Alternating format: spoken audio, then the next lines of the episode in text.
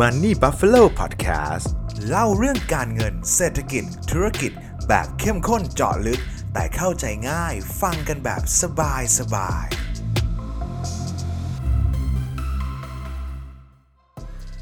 ยินดีต้อนรับทุกท่านนะครับ กลับเข้าสู่รายการ Money Buffalo Podcast นะครับ วันนี้เรื่องที่ผมอยากจะชวนคุยเนี่ยเชื่อว่าทุกคนน่าจะเห็นจากหน้าปกอยู่แล้วนะครับ ก็คือเรื่องของประกันสังคมเลยนะครับ ก็ในช่วงประมาณสักผมว่าเดือนประมาณเดือนที่แล้วนะครับ ประมาณต้นต้นเดือนนี้ปลายเดือนที่แล้วอะไรเงี้ยครับก็น่าจะมีข่าวออกมานะครับว่าประกันสังคมเนี่ยเขาเตรียมหารือนะครับจะเก็บเงินเพิ่มจาก 750 เพิ่มขึ้นเป็น 1,150 นะครับ ก็โอ้โหเรียกได้ว่าข่าวเรื่องนี้ออกมาเรียกว่าไม่ว่าสำนักข่าวที่ไหนรวมถึงเพจของผมเอง หรือว่าใน Tik t o อกที่มีการโพสต์มาเนี่ยโหคอมเมนต์นี่แบบดูเดือดมากเลยนะครับ เรียกว่าเท่าที่ผมไล่อ่านคอมเมนต์ดูจากหลากหลายแหล่งแล้วกันนะครับ เรียกว่า99%เลยแล้วกันนะคอมเมนต์เป็นเอกฉันมากนะครับว่าโอ้ค่ารักษาพยาบาลห่วยแตกบริหารไม่ได้เรื่องนู่นนั่นนี่ว่ากันไป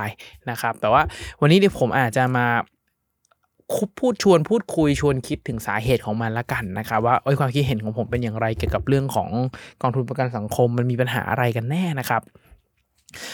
ก่อนอื่นเลยเนี่ยผมอาจจะต้องบอกกับทุกท่านก่อนนะครับว่าจริงๆแล้วไอ้เงิน 750 บาทนี่มันมาจากไหน บางท่านอาจจะยังไม่รู้นะครับสำหรับเคุณเอ่อเพื่อนๆที่ฟังอยู่นะครับ จริงๆแล้ว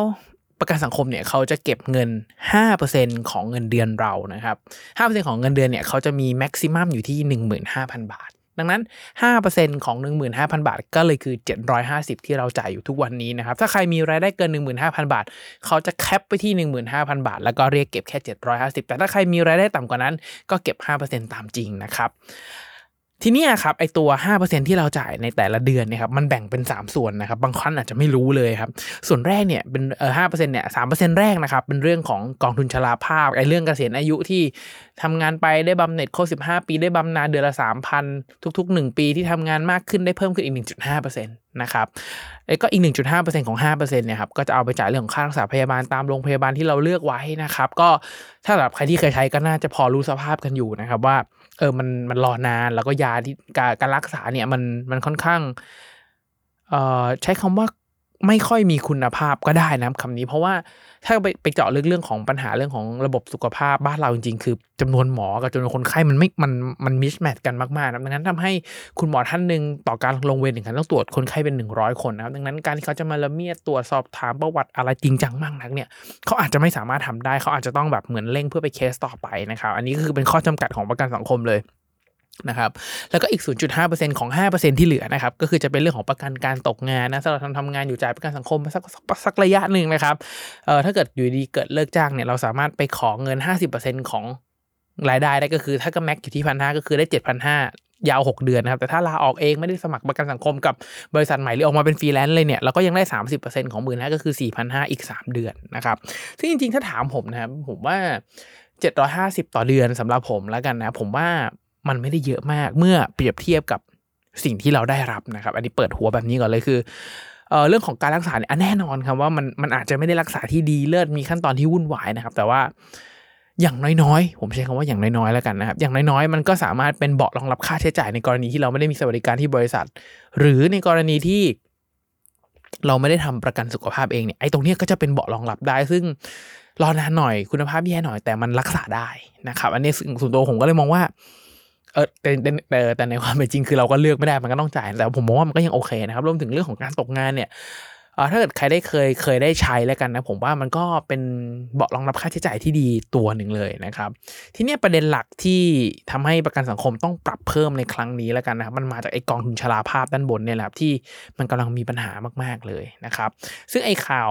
750 เพิ่มเป็น 1,150เนี่ยจริงๆมันเขาไม่ได้เพิ่มพวดเดียวนะครับ หลักการเพิ่มของเขาคือเขาจะไปปรับตัว max รายได้มากขึ้นนะครับ จากตอนนี้ย max รายได้อยู่ที่ 15,000 บาทใช่ไหมครับปี 67 คือปีหน้าถึง 69 เนี่ยเขาบอกว่าจะเพิ่มขึ้นเป็น 1,000 เอ้ยโทษครับ 17,500 นะครับ แล้วปี 70 ถึง 72 เนี่ยเพิ่มเป็น 20,000 และปี 73 เป็นต้นไปจะเพิ่ม max รายได้ตรงนี้เนี่ยเป็นที่ 23,000 ดังนั้นพอ 5%ของ 23,000เนี่ยครับมันก็เลยเท่ากับ 1,100 นี่ก็ 1,150 นี่ก็เคยคือที่มานะครับ แน่นอนครับว่าพอไอ้แม็กซ์ตัวนี้มันเพิ่มขึ้นไอ้ตอนตกงานเราก็จะได้เพิ่มขึ้นวงเงินเกษียณอะไรเนี่ยเขายังไม่ได้มีออกบอกมานะครับว่าสุดท้ายแล้วจะเป็นอย่างไรนะครับ แต่ว่าจริงๆ ถ้าเกิดใครได้ตามข่าวเรื่องของกองทุนเกษียณไม่ไม่เอาจริงๆ ผมภาพใหญ่ก่อนพวก retirement fund ทั่วโลกนะครับ จริง ๆกำลังประสบปัญหาคล้ายๆ กับกองทุนประกันสังคมนะ จริงๆ มันเป็นปัญหาเชิงโครงสร้างที่ ในช่วงที่กองทุนพวก retirement fund พวกนี้ถูกตั้งขึ้นมาเนี่ย ผมว่าภาพหลาย ๆ อย่างมันเปลี่ยนไป ทั้งเรื่องของโครงสร้างประชากรทั้งเรื่องของผลตอบแทนจากการลงทุนต่าง ๆ เนี่ยมันเปลี่ยนไปค่อนข้างเยอะนะครับ มันก็เลยทำให้สิ่งที่คิดเมื่อ 10 20 ปี 30 ปีก่อนเนี่ยมันไม่เวิร์กนะปัจจุบันมันก็เลยต้องมีการเปลี่ยนโครงสร้างนะครับ มันจะเป็นยังไงเดี๋ยวผมผมจะค่อย ๆ เล่าให้ฟังนะครับ แต่ว่าสำหรับ ประเทศไทยก่อนแล้วกันครับประเทศไทยเนี่ยถ้าเกิดใครได้ติดตามข่าวมาต่อเนื่องเนืองๆซะหน่อยนะครับผมว่าน่าจะต้องได้ยินข่าวมาบ้างว่าเฮ้ยกองทุนประกันสังคมเรากำลังจะติดลบนะคำว่าติดลบก็คือเงินที่เราจ่ายไปจ่ายไปเนี่ยมันจะไม่พอแล้วมันก็ต้องเจ๊ง นะครับไม่ว่าจะเป็นองค์กรอะไรแสวงหากำไรองค์กรละอะไรก็ตามถ้าไม่มีเงินมากพอสภาพคล่องไม่มากพอ แล้วไม่มีใครมาเติมเงินให้สุดท้ายมันก็จะเจ๊งครับรัฐบาลอาจจะต้องเข้าไปอุ้มว่ากันไปนะครับซึ่งในปี 2019 เนี่ยบูมเบิร์กเคยแบบพาดหัวข่าวตัวโตๆเลยครับว่าพูดถึง social เอ่อ social security fund หรือว่าถ้าแปลเป็นไทยก็คือประกันสังคมบ้านเราเนี่ยกองทุนจะพังภายใน 15 ปีนะครับอันนั้นคือก่อนโควิดนะครับทุกคนซึ่งนั้นหมายความว่าถ้าเกิดแบบ spoil ก่อนว่าไอ้โควิดมันเป็นตัวเร่งที่ทำให้เกิดปัญหาเหล่านี้ด้วย นั่นหมายความว่าถ้านับ 15 ปีจากปี 2019 เนี่ย ปี 2034 มันอาจจะเร็วกว่านั้นนะครับทุกคน ซึ่งเหตุผลมันมีหลากหลายมากเลยนะครับ ซึ่งอยากอยากให้ทุกคนมองมองภาพรวมก่อนว่ามันเกิดอะไรขึ้นกับประกันสังคมนะครับ อย่างแรกเลยนะครับในเรื่องแรกเลยเนี่ยก็น่าจะต้องมาคุยกันเรื่องของโครงสร้างประชากรนะครับ คือถ้าเกิดย้อนไปแบบช่วงก่อนสัก 30 ปีที่แล้วเนี่ยครับเออกลุ่มคนที่เป็นกลุ่มใหญ่ที่สุดในประเทศไทยแล้วเนี่ยครับเออจะถูกเรียกว่า baby boomer นะผมเชื่อทุกคนคุ้นคำนี้เป็นอย่างดีกลุ่ม baby boomer เนี่ยเป็นกลุ่มคนที่มีขนาดมีปริมาณและมีปริมาณเป็นส่วนที่เยอะที่สุดของ ประเทศเรานะครับ ซึ่งกลุ่มคนที่เป็น working force กลุ่มที่เป็น baby boomer ในยุคนั้นเนี่ยเขาก็จะเป็นคนที่จ่ายภาษีจ่ายเข้ากองทุนประกันสังคมนะแล้วทีนี้ไอ้พวกกลุ่มที่เป็นคนแก่ด้านบนเนี่ยครับมันก็ยังมีไม่ได้เยอะดังนั้นเขาก็จะคำนวณแล้วครับว่าเออด้วยโครงสร้างของคนประมาณนี้เขาแบบอย่างเช่น คนทำงาน 6 คนเลี้ยงคนแก่หนึ่งคนเนี่ยมันน่าจะทำให้กองทุนประกันสังคมแบบยืดแบบมีอายุต่อไปเรื่อยๆนะครับแต่ว่าทีนี้เนี่ยด้วยโครงสร้างประชากรที่เปลี่ยนไปนะกลุ่ม baby boomer เนี่ยตอนเนี้ยเรียบ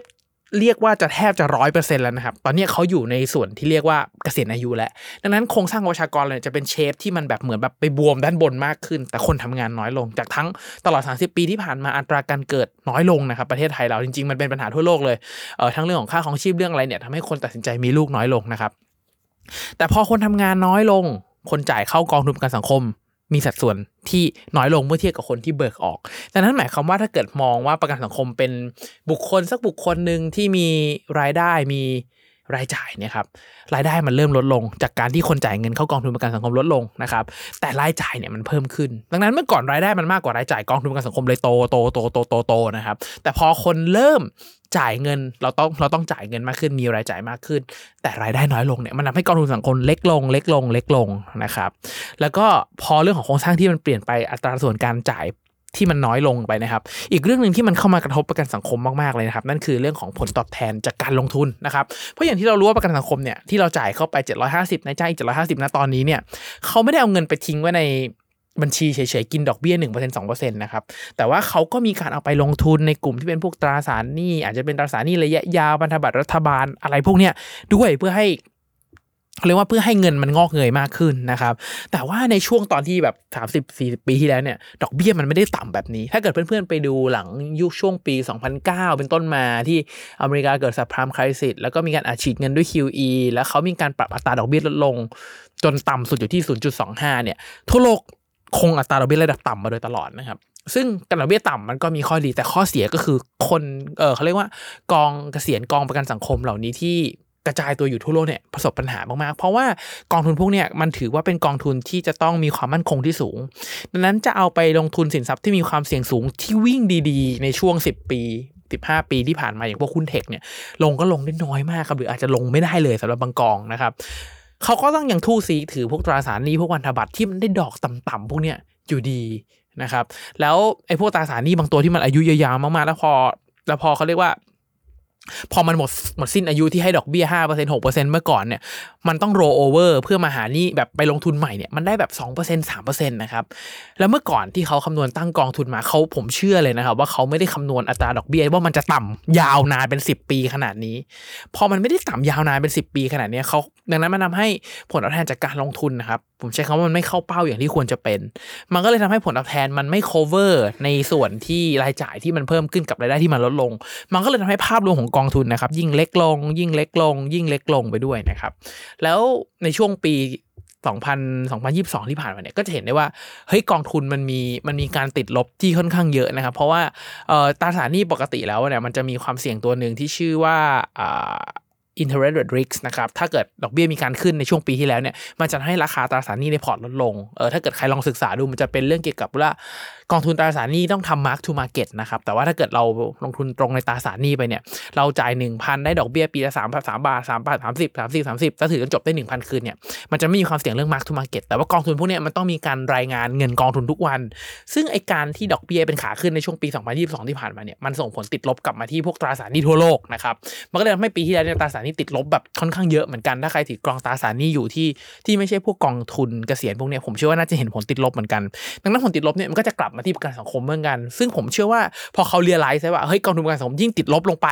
นะครับยิ่งติดลบลงไปอีก มันเลยทำให้แบบเริ่มเริ่มแบบเดือดร้อนและเริ่มเห็นภาพว่ามันจะเจ๊งเร็วมากขึ้นนะครับยิ่งโควิดนี่ยิ่งเป็นตัวเร่งที่ดีมากๆนะครับพอพอเป็นแบบนั้นนะครับ มันก็เลยทำให้เขาต้องปรับ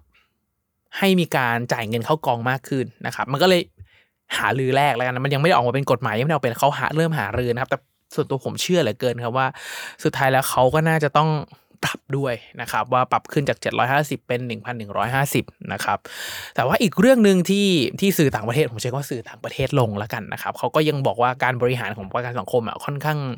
ค่อนข้างมีปัญหาใช้คำนี้แล้วกันนะที่ที่ต่างประเทศเขาบอกว่ามันใช้คำว่า mismanagement นะครับกับเรื่องของ corruption นะครับก็ เรื่องนี้ผมว่าก็ต้องเป็นเรื่องที่ต้องแก้ไขเหมือนกัน เพราะว่ากองทุนประกันสังคมเนี่ยมันเป็นกองทุนที่สำคัญนะเป็นกองทุนที่ใหญ่มากๆสำหรับใครที่ผู้ฟังหลายๆท่านผมเชื่อว่าเงินเดือนค่อนข้างสูงการจ่าย750 อาจจะไม่ได้กระทบกระเทือน อาจจะเหมือนกับการไปกินบุฟเฟ่แค่มื้อเดียวเออค่าเหล้ามื้อหนึงยังไม่ได้เลยใช่ไหมฮะแต่ว่าในความเป็นจริงคือมันกระทบกับกลุ่มคนจำนวนมาก ๆเลยนะครับ เพราะว่าคนที่อยู่ในระบบประกันสังคมค่อนข้างเยอะหลายล้านคนนะครับ แล้ว โดยทั่วไปแล้วรายได้เนี่ยก็อยู่แบบค่าเฉลี่ยของประเทศไทยเรารายได้มันยังไม่ถึง 20,000เลยนล่าสุดตัวเลขที่ผมดูมาดังนั้นหมายความว่ากลุ่มคนที่จ่ายประกันสังคมเต็มๆแบบหมื่นห้ารายได้อยู่แถวๆนี้มันค่อนข้างเยอะ แล้วมันเป็นเม็ดเงินที่สำคัญต่อการดำรงชีวิตของเขาในอนาคตนะครับ ดังนั้นมันก็เลยส่งผลกระทบค่อนข้างเยอะ แล้วการที่ปล่อยให้กองทุนประกันสังคมที่มันส่งผลต่อ กลุ่มคนจำนวนมากทั้งประเทศมีปัญหาแบบนี้ทั้งเรื่องการบริหารผิดพลาดทั้งเรื่องคอร์รัปชันที่เกิดขึ้นเนี่ยครับผมว่าต้องรีบแก้ไขเรื่องนี้ด่วนๆเลยนะครับ ซึ่งผมเชื่อว่านะครับในอนาคตนอกจากเรื่องของการเก็บเพิ่มที่เราน่าจะได้เห็นแล้ว ส่วนตัวเองผมก็แอบเชื่อว่า 1,150 เนี่ยไม่พอหรอกครับ เพราะว่าจากตัวเลขเงินเฟ้อที่เพิ่มขึ้นปีหนึ่งสามถึงสี่เปอร์เซ็นต์เนี่ยตัวเลขเนี่ยยืนระยะได้สิบสิบสิบปีก็เก่งแล้วครับ ผมว่าเดี๋ยวต้องมีการเก็บเพิ่มขึ้นอีกนะครับ แล้วก็ผมคิดว่าเขาอาจจะต้องมีการปรับ หรือว่าไฟจูนเรื่องของการจ่ายออกของเงินเกษียณของคนที่แบบอยู่ในช่วงวัยเกษียณแล้วอาจจะไม่ได้เดือนละสามพันหรือว่าคนที่เป็นสมาชิกนานกว่านั้น อาจจะไม่ได้เพิ่มขึ้นปีละหนึ่งเปอร์เซ็นต์หนึ่งจุดห้าเปอร์เซ็นต์นะอาจจะเหลือศูนย์จุดห้าหรือหนึ่งเปอร์เซ็นต์ที่เพิ่มขึ้นแล้วก็จากเริ่มต้นสามพันอาจจะเริ่มต้นสองพันสองพันสองสองพันห้าอันเนี้ยเดี๋ยวผมว่าเดี๋ยวเขาต้องมีการคำนวณเข้าทางแมทอยู่แล้วนะครับ แล้วก็อีกอย่างหนึ่งที่ผมเชื่อว่าเขาน่าจะปรับแน่ๆคือ ผมเชื่อว่าคนที่ทำงานเนี่ยอายุเกษียณ60เนี่ยจริงๆแล้วหลัง 60เนี่ยหลาย ๆ ท่านก็ยังมีศักยภาพในการทำงานอยู่นะครับการไปจำกัดอายุว่าเขาเกษียณที่ 60เนี่ยผมว่าจริง ๆ บางทีอาจจะ จำกัดศักยภาพมากเกินไป เขาอาจจะมีการขยายอายุนะซึ่งผมว่าต้องขยายแน่ๆนะครับก็คือจาก 60 อาจจะให้ไปถึง 62 อาจจะ 65 ซึ่งการขยายจาก60มา62 เนี่ยหลาย ๆประเทศเริ่มทำแล้วนะครับ ซึ่งผมเชื่อว่าเดี๋ยวประกันสังคมไม่นานนะครับเดี๋ยวเดี๋ยวเดี๋ยวน่าจะได้ทำแน่ๆนะครับและอีก part หนึ่งใหญ่ ๆ เลยนะครับ ก็คือเรื่องของการลงทุนนะครับผมว่าเรื่องการลงทุนเป็นเป็นเป็นเป็นภาพที่ผมว่าเถียงกันไปก็ไม่จบแล้วผมอาจจะไม่ได้มีความรู้ถึงขั้น ไป comment ได้ว่าด้วยกองทุน sizing ที่มันใหญ่ขนาดประกันสังคมและความสำคัญระดับนี้เนี่ย มันควร fine-tune เรื่องนโยบายการลงทุนบ้างหรือเปล่านะครับ เพราะว่าส่วนตัวเองเราถูกสอนมาแล้วผมก็เชื่อแบบนั้นด้วยนะครับ ว่าการลงทุนระยะยาวๆเนี่ยไม่ว่าจะเป็นสินทรัพย์ที่มีความเสี่ยงสูงหลาย ๆ ตัวนะครับ อย่างหุ้นอะไรบางตัวเนี่ย ระยะยาวมันค่อนข้างมั่นใจว่ามันเติบโตไปเรื่อยๆอาจจะไม่ได้เติบโตแบบก้าวกระโดดเหมือนหุ้นเทคในช่วง 10 ปีที่ผ่านมา แต่ว่ามันมีการเติบโตของกำไรปีหนึ่งสิบเปอร์เซ็นต์สิบห้าเปอร์เซ็นต์มีการจ่ายปันผลเติบโตต่อเนื่องเนี่ยเราก็พอรู้พอทราบกันบ้างอยู่แล้วนะครับว่ามันก็จะมีหุ้นกลุ่มเหล่านี้อยู่หุ้นกลุ่มที่เป็น defensive stock หุ้นกลุ่มที่เป็น value stock ที่มันความเสี่ยงไม่ได้เยอะปันผลค่อนข้างชัวอย่างเช่นปตทเออ AOT เออ SCC เอออะไรเหล่านี้ครับมันก็ยังสามารถผมเชื่อว่าเขาการปรับสัดส่วนพวกนี้ที่ถือเยอะขึ้น เติบโตไปพร้อมกับเศรษฐกิจไทยไปด้วยเนี่ย ผมว่าก็อาจจะเป็นทางเลือกที่ที่ที่น่าน่าจะต้องเอากลับมาคิด แล้วก็ให้ท่านผู้ทรงคุณวุฒิต่างๆ ลองวิเคราะห์ดูนะครับว่าบางทีตราสารหนี้เนี่ยที่บอกว่าไม่เสี่ยงไม่เสี่ยงเนี่ยจริง ๆ ผมว่ามันก็ส่วนตัวผมในฐานะที่เป็นนักลงทุนลงทุนทุกสินทรัพย์แล้วกันนะครับ ผมก็มองว่าตราสารหนี้เองก็มีความเสี่ยงเฉพาะตัวของมันเหมือนกันมัน มันไม่ได้ไม่เสี่ยงเหมือนหุ้นเลยนะซึ่งนโยบายการทุนเนี่ยผมว่าน่าจะต้องมีการปรับบ้าง ปรับบ้างนะครับ ปรับสัดส่วนให้ลงสินทรัพย์เสี่ยงมากขึ้น ลองดูสินทรัพย์อื่นๆ มากขึ้นเฉพาะไม่ใช่เฉพาะแค่ตราสารหนี้เพียงอย่างเดียวแล้วกันนะครับพอมาถึงตรงนี้เนี่ยผมก็อยากจะแบบเหมือนขมวดปม แล้วก็ปิดสรุปสักเล็กน้อยแล้วกันนะคะว่าด้วยเหตุผลเนี่ยแหละคะว่า ผมเชื่อว่า เพื่อนๆที่ฟังอยู่หลายๆคนเนี่ยครับก็เงินสามพันจากประกันสังคมมันมันมันไม่ได้เพียงพอต่อการดำรงชีพเลย แล้วก็เบี้ยคนชราอีก 600 บาท เพิ่มเป็นหลอดร้อยบาทเพิ่มเป็น 1,000 ในอนาคตเนี่ยเราก็รู้อยู่แล้วถ้ายิ่งใครอยู่ในกรุงเทพนะครับมันมันไม่มีคำว่าพอแน่ๆนะครับดังนั้นผมก็รู้สึกว่าเรื่องของปัญหาเกษียณเนี่ยเราจะปล่อยให้เป็นเรื่องของภาครัฐ ปล่อยให้ ถ้าเกิดเราเกษียณไม่ได้เราก็ไปยืนประท้วงโวยวายส่วนตัวผมเองผมคงไม่ทำแบบนั้น ผมก็เชื่อว่าถ้าเกิดเราเห็นภาพแล้วว่าเออมัน มันไม่ไหวอะ่ะผมว่าเราก็ต้องรับผิดชอบตัวเราเองมากขึ้นนะครับ ดังนั้นก็อยากจะเชิญชวน แล้วก็กึ่งกึ่งโฆษณาให้ทุกคนวางแผนเกษียณกันมากขึ้น แล้วก็จริงจังกับเรื่องวางแผนเกษียณแล้วกันนะครับ เพราะว่าส่วนตัวเองถ้าผมย้อนเวลากลับไปได้ตอนนี้ผมอายุประมาณสักสามสองสามสามเนี่ยถ้าเกิดสมมตินะครับว่าผมย้อนเวลากลับไปได้แบบช่วงยี่สิบต้นอย่างเงี้ยโหผมก็คงวางแผนเกษียณเร็วกว่านี้ ใช้คำว่าเร็วกว่านี้เลยนะครับ มันอาจจะทำให้ตอนนี้ผมกเกษียณแล้วก็ได้นะครับ เพราะว่าระยะเวลา 10 ปี 15 ปีเนี่ย ผมว่ามันมันเพียงพอต่อการปั้นพอร์ตต่อการต่อการสร้างความมั่งคั่ง เปลี่ยนฐานะ เปลี่ยนหลักอะไรก็ว่ากันไปตามหลักการการลงทุนนะครับ ซึ่งเวลามันเดินไปเรื่อยๆแหละครับ และผมเชื่อว่า history ก็จะ repeat itself ไปเรื่อยๆ มันจะซ้ำไปเรื่อยๆ ครับ ทุกอย่างเป็นวัฏจักรหุ้นมีขึ้นมีลงสินทรัพย์ใหม่มาสินทรัพย์เก่าไป และอะไรที่มันขึ้นมันก็จะขึ้นอยู่อย่างนั้นเพราะโลกเรามันถูกออกแบบมาให้เศรษฐกิจ เป็นขาขึ้นเกือบตลอดอาจจะมีลงฟูบวิกฤตบ้างแต่สุดท้ายมันก็จะต้องกลับมานะครับซึ่งถ้าเกิดเราเข้าใจกฎนี้รู้จักวิธีการรักษามูลค่าของเงินเรา รู้จักวิธีการทบต้นของเงินเราให้เติบโตขึ้นเนี่ย ผมว่ากองทุนการเกษียณสำหรับคนคนหนึ่งแล้วกันนะฮะผมว่ามันมันไม่ได้ยากจนเกินไปแล้ว ก็ถ้าเกิดใครมีโอกาสได้เข้ามาฟังเนี่ย ผมก็อยากจะแนะนำว่าเราเราเปลี่ยน ผู้บริหารเปลี่ยนนโยบายเนี่ย ผมว่ามันใช้ระยะเวลา แล้วเราก็ไม่รู้ด้วยว่าในช่วงวัยเราเนี่ยครับมันจะสามารถเปลี่ยนได้อย่างที่ใจเราต้องการหรือเปล่า ถ้าสมมติเปลี่ยนได้เป็นเรื่องที่ดีทุกคนเป็นแบบ social welfare ดีขึ้น ผมว่ามันดีอยู่แล้วครับ แต่ว่าในกรณีที่แย่ที่สุด ถ้าสมมติว่าคนหลังเราเราเปลี่ยนอะไรไม่ได้เลือกตั้งใหม่ก็เปลี่ยนกระแสอะไรไม่ได้ ไม่ได้มีการปรับปรุงอะไรสุดท้ายแล้วกเกษียณก็ลำบากอยู่ดี ถ้าใครไม่ได้มีความสามารถในการย้ายประเทศไปอยู่ในประเทศที่มีรัฐสวัสดิการดีๆ แล้วยังต้องอยู่ในประเทศไทยเนี่ยครับผมว่าการดูแลตัวเองเนี่ยเป็นเป็นเรื่องที่แบบสำคัญมากๆ แล้วผมแบบสอบแบบเชื่ออย่างสุดใจเลยนะครับ ว่าเรื่องของการลงทุนเนี่ยครับจะเป็นหนึ่งในเครื่องมือที่ทำให้เราสามารถเกษียณได้ สามารถมี passive income ได้ ถ้าบางคนตั้งเป้าว่าอยากจะมีอิสรภาพทางการเงิน ส่วนตัวผมผมตั้งว่าการมีอิสระทางการเงิน ก็คือการที่มี passive income รายได้จากการลงทุนนะครับ มากกว่า รายจ่ายที่เกิดขึ้น ดังนั้นเราต้องไปดูตัวเองครับว่าไลฟ์สไตล์เราเป็นแบบไหน ผมอาจจะมีรายจ่ายเดือนละห้าหมื่นท่านผู้ฟังอาจจะมีรายจ่ายเดือนละแสนหนึ่งบางคนบอกโหพี่เคนผมเดือนละสองหมื่นเดือนละหมื่นห้าก็พอแล้ว เริ่มต้นจากตรงนั้นครับว่ารายจ่ายเรามีเท่าไหร่ แล้วเรามาสร้างพอร์ตการลงทุนที่มันสร้าง passive income สร้างเงินปันผลให้มัน cover รายจ่ายตรงนั้นนะครับส่วนตัวผมถ้าผมคิดว่าถ้าใครสามารถทำได้ ผมว่า เราก็เป็นคนที่พร้อมที่จะเกษียณแล้วคนหนึ่งนะครับ แต่ว่าแน่นอนว่าสมมติวันนี้น้องๆ ถ้าใครเป็นน้องๆฟังอายุ 25 ใครอายุเท่าผมอายุประมาณ 30 35 หรือท่านใดที่โตเป็นรุ่นพี่ผมสัก 40 45 แล้วฟังอยู่นะครับ ผมว่ารายจ่ายมันจะเพิ่มขึ้นตามอายุไปด้วย ดังนั้นการปรับพอร์ตการลงทุนการหาเงินรายได้จากทางอื่น แล้วมาถมพอร์ตให้พอร์ตมันใหญ่ขึ้น นะครับผมว่าก็ก็เป็นวิธีการสร้างพอร์ตการเกษียณ ซึ่งเรื่องนี้มันเป็นเรื่องที่ต้องศึกษานะครับ คือระบบการศึกษาเราไม่เคยสอนเรื่องของการวางแผนเกษียณอย่างถูกต้อง แล้วก็เรื่องของการลงทุนที่มันควรจะเป็นทักษะหนึ่งในการใช้ชีวิต ที่ผมว่าดีกว่าไอ้ไอ้ไอ้วิชาสร้างเสริมประสบการณ์ชีวิตเรียนลูกเสือต่างๆเนี่ยผมว่ามันไม่ได้จำเป็นในยุคนี้เลยนะครับมันหลาย ๆ อย่างมันเปลี่ยนไปแล้วแล้วระบบการศึกษาหลาย ๆ ที่ทั่วโลกแล้วกันนะครับก็ยังโบราณแล้วก็ติดกับภาพเดิม ๆ อยู่นะครับ ถ้าจะรื้อต้องรื้อทั้งระบบนะครับ แต่ว่า ณวันนี้ถือโอกาสมีโอกาสได้พูดคุยกัน ไม่รู้ว่าแต่ละท่านคิดอย่างไรนะครับ ส่วนตัวผมคิดว่ามันเป็นเรื่องที่สำคัญแล้วทุกคนสามารถบริหารจัดการมันได้นะครับ เห็นด้วยไม่เห็นด้วยอย่างไรอยากให้คอมเมนต์พูดคุยกันนะครับ หรือว่ามีความเห็นเกี่ยวกับเรื่องประกันสังคมอย่างไร หรือ ถ้าผมเข้าใจเรื่องประกันสังคมอะไรผิด หรือว่าเรื่องของการเกษียณที่ผิดไป หรือมีไอเดียอะไรจริงเนี่ยอยากให้ทุกท่านคอมเมนต์พูดคุยกันนะครับอยากได้ความเห็นของเพื่อนๆทุกคนมาพูดคุยมาแชร์ลิงก์กันมาก หรือว่าถ้ามีเรื่องไหนที่อยากให้ผมพูดถึงว่ามีความเห็นอย่างไร มีมุมมองอย่างไรกับเรื่องนั้นจริงๆคอมเมนต์บอกกันได้นะครับถ้าผมพอมีมุมมองหรือว่า มีเรื่องมาเล่าเนี่ยเดี๋ยวอาจจะอัดพอดแคสต์แล้วก็มาคุยกับทุกคนอีกนะครับ ยังไงภาะตอนนี้ก็ฝากทุกคนกดไลค์กดแชร์กด subscribe นะครับในทุกๆช่องทางที่ทุกท่านรับฟังเลยนะครับ เพื่อเป็นกำลังใจให้กับตัวผม เป็นกำลังใจให้กับทีมงาน Money Buffalo นะครับตั้งใจผลิตชิ้นงานดีๆ ต่อไปนะครับ ยังไงขอให้ทุกคนโชคดีกับการลงทุนนะครับ